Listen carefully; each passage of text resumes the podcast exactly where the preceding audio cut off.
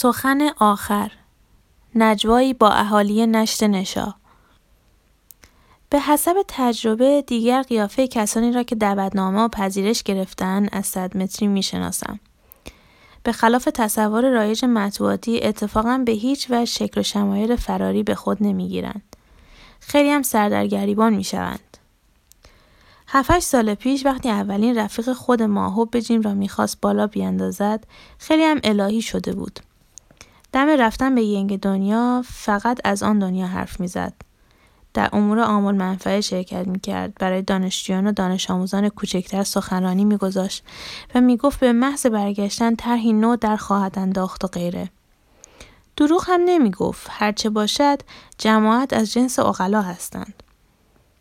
نزدیکتر که بروی بلافاصله با یک سری کلمات از ته مخرج ادا شده روبرو می‌شوی. مثل اطلب العلمه ولو به چین.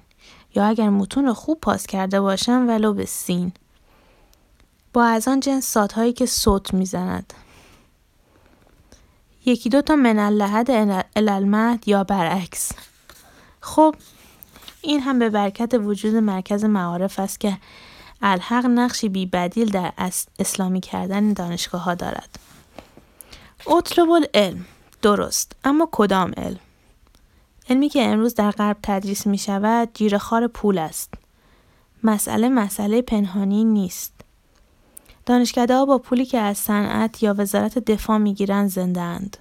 برای همین است که امروز دانشکده های کامپیوتر پول دارند و مثلا دانشکده های مکانیک به نسبت سابق فقیرتر. در دانشکده مردم شناسی تمام تحقیقات که پول سازند و منبع مالی از شرکت های توریستی تامین هزینه می شوند. این روش اگرچه باعث رشد کیفی دانشگاه ها و رقابت آنها شده و اگرچه در بسیاری از موارد از حمایت های دولتی بهتر است اما در نهایت جهت پیشرفت علم را به سمت و سوی می‌برد که صاحب سرمایه خواهان آن است. علم امروز را سرمایه خط می دهد. برای همین است که مالاریا که به نظر بیماری پیش پا افتاده می آید در دهه 90 در آفریقا بیشتر قربانی می گیرد تا دهه 80 و 70. چون کسی حاضر نیست سرمایهش را برای ریشهکن کردن مالاریا به کار برد. دو تا گشنه آفریقایی کمتر بهتر. اما می‌بینی پشت درمان ایدز کلی سرمایه خوابیده است. حتی مسئله ساده تر است.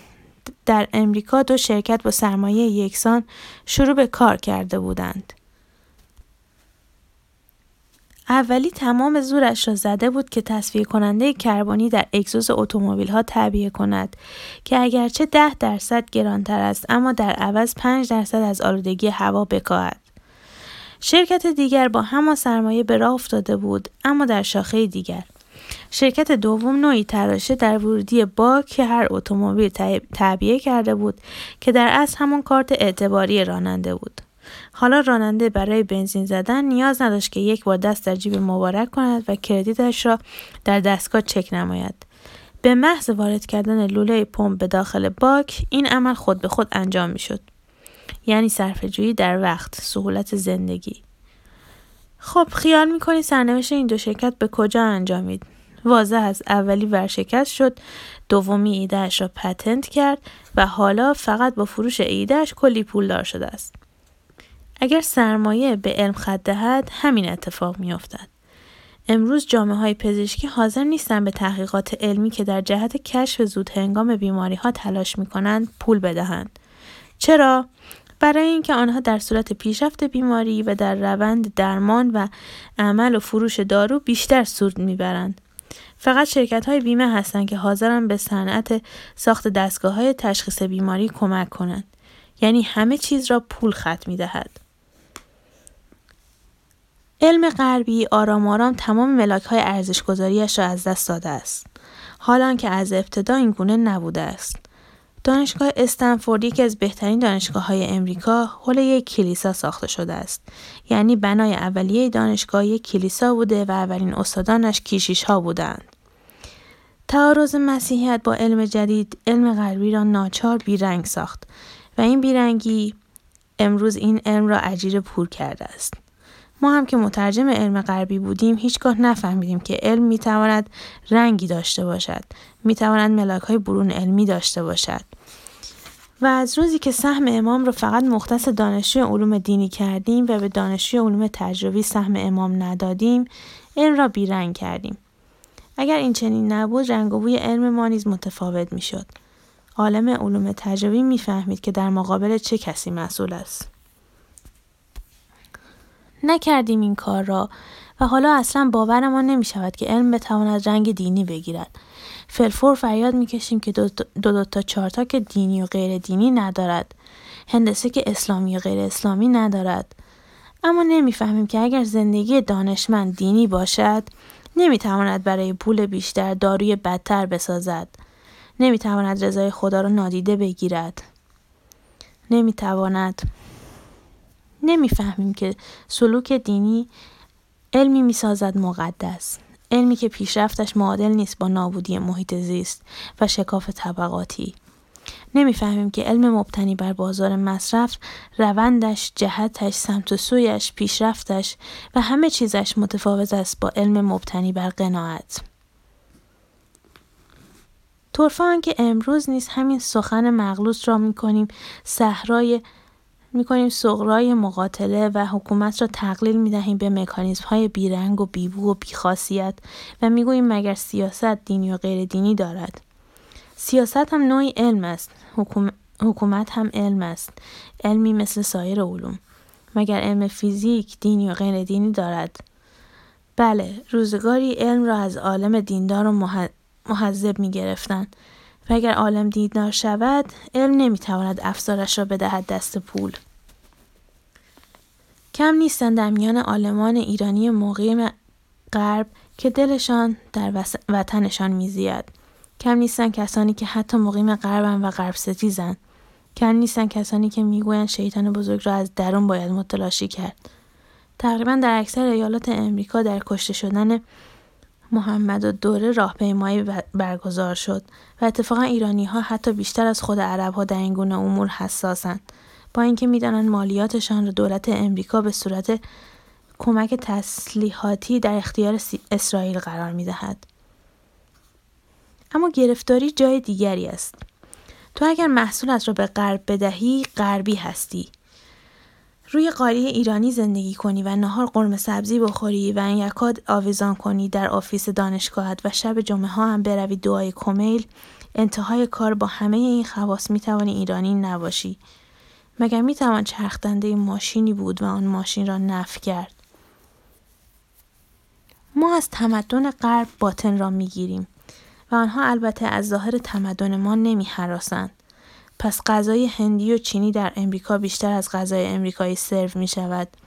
اما باطن هندی ها و چینی ها غربی می شود. در این میان حتما مثل, مثل هر پدیده اجتماعی دیگری استثناءاتی وجود دارد و فراموش نکنیم سیدی را که از متخصصان شرکت نفت خواست تا اعتصاب کنند و تولید نکنند مگر برای مصرف داخلی زمستان 57 و شرکت نفت که شریان اصلی سرمایه شاه بود اطاعت کرد و یک نظام مستحکم را به زمین کوبید.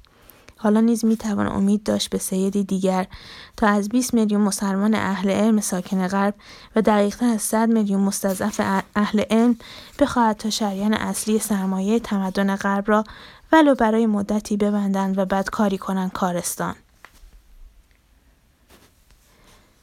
و البته باید نوشت حتی برای آنها که می‌روند تا برگردند خبر صفان جمال را صفان که, که جمال موالی بود و از شترداریش پرسید و این که شترانش را نه برای لحو و لعب و فسق که برای سفر مکه به هارون رشید کرایه داده بود و امام موسی جعفر علیه السلام که پاسخش فرمود همه چیز تو خوب است الا این مطلب که شترانت را به هارون رشید کرایه می دهی. تو آیا نمی‌خواهی که او زنده باشد تا زمانی که کرایه شتران تو را بدهد؟ پس هر که زنده بودن ایشان را خواهد از ایشان است و هر که از ایشان باشد. مؤخره.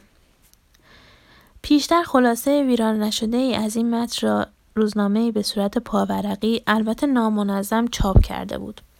بعدتر یکی دو تا مجله هم نسخه کامل آن را. البته با اندکی تغییر ناجور کار کردند گذشت و البته در همان دوران تصمیم گرفتم که اگر فرصتی دست داد سر و سامانی به آن پرتوپلای اول بدهم و حاصلش همین شد که هست. و جنا به بزاعت مزجاتن. و البته این نوشته نیازمند شواهد و معاخذی بیش از این است باری. گمان نگارنده بر این است که لباب حقیق لباب حقیقتی در این نوشتار حک گردیده است که افزودن شواهد و معاخذ و نمودارها و گرافها نیز چیزی به حق آن حقیقت نمی افزاید. اگرچه شاید برای اطمینان قلوب موثر باشد. به هر رو مدرسه ای که بودیم گاهی وقتا انشای رفقا را می نوشتیم. بعضی اوقات آنقدر در نخ این معرفت فرو می افتادیم که فرصت نمی‌شد انشای خودمان را بنویسیم. سالها از آن روزگار گذشته است. اما هنوز هم بازی همان بازی است.